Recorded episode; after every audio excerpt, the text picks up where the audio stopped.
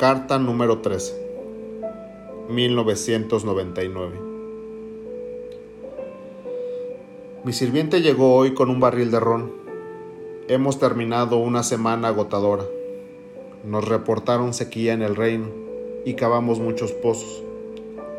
Mis hombres dejaron las espadas y las cambiaron por palas y picos.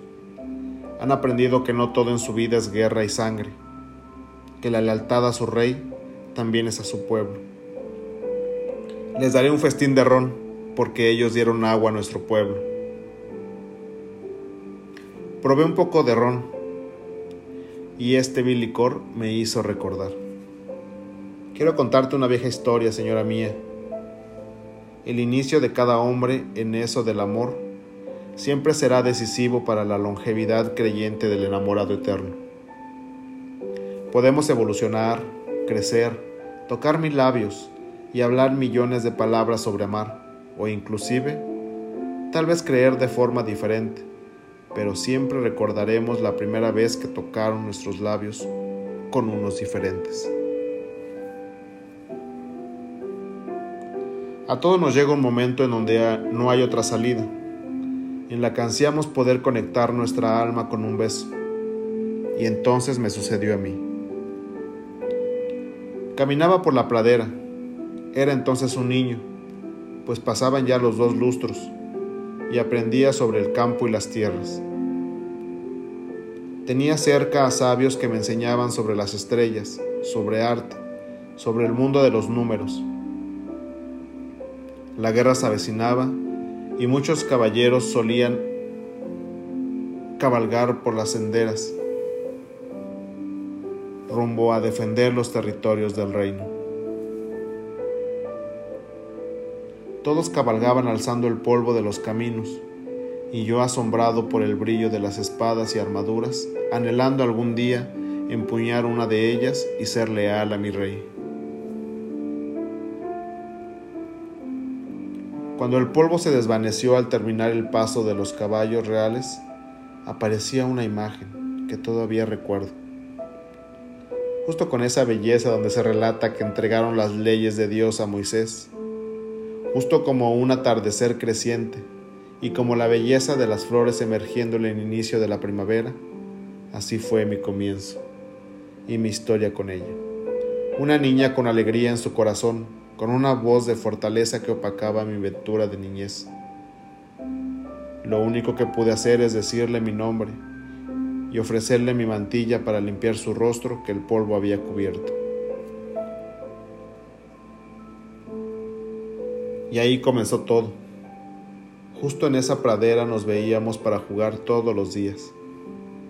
Incluso dejaba de hacer los quehaceres que mi padre me encargaba, pero no me perdí aquella cita que parecía la hora de comer, esa hora vital para todo hombre. Ella me platicaba sobre sus planes y sobre sus obras favoritas. Le gustaba leer y en ocasiones cantaba, pues tenía un grupo de tenores que le gustaban mucho, tanto que lloraba por ellos cuando dejaban de cantar. Ahí entendí que siempre sería una apasionada en todo lo que podría ser. Y así se nos iban las tardes. Justo cuando nacía la luna, ella regresaba a casa y yo me quedaba un poco más. Me quedaba un poco más a degustar ese tiempo que dedicaba a ella y a planear tanto futuro que ni los mejores sabios lo podían predecir. Era solo lo que me gustaba hacer después de verla y de estar con ella. Sus padres eran dos campesinos muy ejemplares, que labraban piezas de barro muy famosas. Su padre le regaló un perfume que no puedo describir ahora, mismo que no tengo en mi olfato todavía, y que alcanzo a oler aun y cuando ella ya hacía muchas varas de distancia mías. Nuestros encuentros duraron por lo menos unos meses antes de que ocurriera ese gran momento, el instante en que todo hombre se separa de la inocencia para pasar a la hombría, ese momento en el que todo desaparece, en donde esa pradera se vuelve ese granero oscuro y silencioso, donde el tiempo se vuelve relativo y tu corazón bombea sangre a flujo lento, pero al mismo tiempo listo para comenzar una cabalgata a todo galope. Justo así me sentía.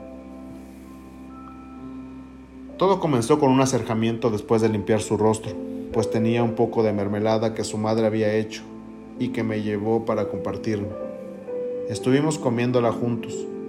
Reíamos demasiado, pues se le ocurría una obra de comedia que, predecía que su risa sería su mejor arma ante los senderos tan complicados de la vida. Y así fue cuando observé su rostro y una pequeña mancha que suponía era el comienzo de nuestro primer beso y no un residuo de mermelada en su mejilla. La limpié con mi mantilla, la misma que había tocado su rostro por primera vez, que por cierto, esa mantilla era mi gran tesoro de niñez, pertenecía a mi madre tejida a mano y bordada con un hilo amarillo, como si el sol apareciera en plena nevada. Y ahora tenía su aroma, que la hacía aún más valiosa en mi sentir. Limpié su rostro y le miré esos ojos enormes de alegría. Ella hizo lo mismo. No tenía idea qué pensaba, tampoco qué sentía, pero algo sí sabía que ese día sería el comienzo de esta gran historia. Teníamos poco menos de un geme de distancia entre su boca y la mía. Y la besé. Así nada más, mi boca tocó la suya. Ella con esos ojos miel alertados y con mis ojos de noche totalmente cerrados, haciendo un segundo el más largo de la historia del tiempo. Fue un instinto de hombre, natural e inocente. Mi piel quedó petrificada y mi corazón latía igual que el corazón del caballo de mi padre. Mi temperatura se elevaba, como cuando tomaba sopa caliente de mi madre en días de invierno y mi mente era solo un pergamino en blanco, capaz de plasmar cualquier cosa inevitable y maravillosa en él.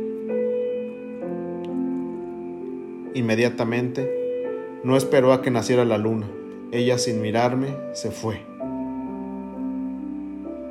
No volteó a verme, ni tampoco a decirme una palabra. Solo dejaba ese aroma suyo. Ese aroma que me decía,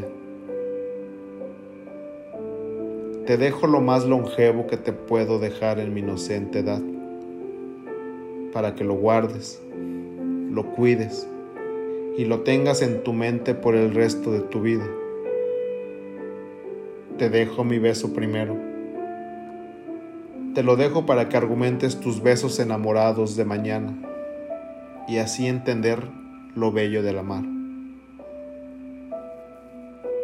Y entonces entendí que no necesitaba explicaciones, pues fue la transición más bella que podré contar en mis largas leguas de caminar. Fue mi primer beso, princesa.